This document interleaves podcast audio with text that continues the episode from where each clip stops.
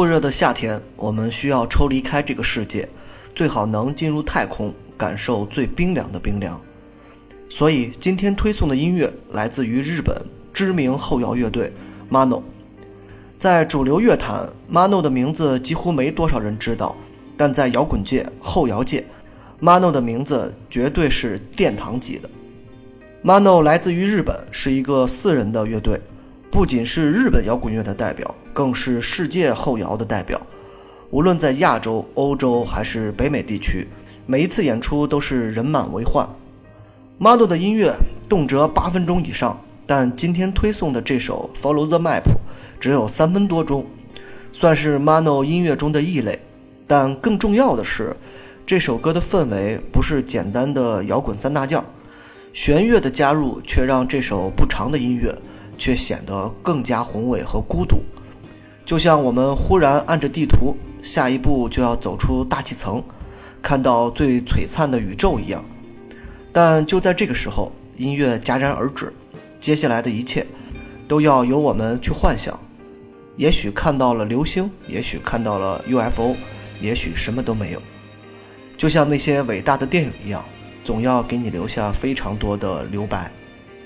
Mano 的音乐是最典型的后摇，氛围风格非常浓烈，音乐中带有很强烈的日式美学思想，暴力、绝望、彼岸花等等。如果看着三岛由纪夫的作品，会更加形成那种独特的日式美学思维。正因为日本作家在欧美地区同样具有很高的人气，所以精神内核一致的 Mano 很快在全球都受到了欢迎。并没有因为东西方文化的差异而被排斥。如果去听听 Mano 那些标准长歌，你会发现传统日式文化与现代音乐的结合更加有趣，更有画面感，更有非常多的联想。我没有看过 Mano 的演出，但我知道 Mano 曾经来中国的时候同样一票难求。纯音乐会更加考验乐队的音乐本身。Mano 显然用音乐打动了世界。中国同样有一支乐队，尽管目前没有 Mano 那么高的地位，但同样获得了世界的好评，那就是来自于广州的沼泽乐队。后摇并不是大众类型的音乐，没有歌词，并不符合大众的审美习惯。但是如果能够找个安静的地方，自己静静地插上耳机，抛开脑子里所有的思绪。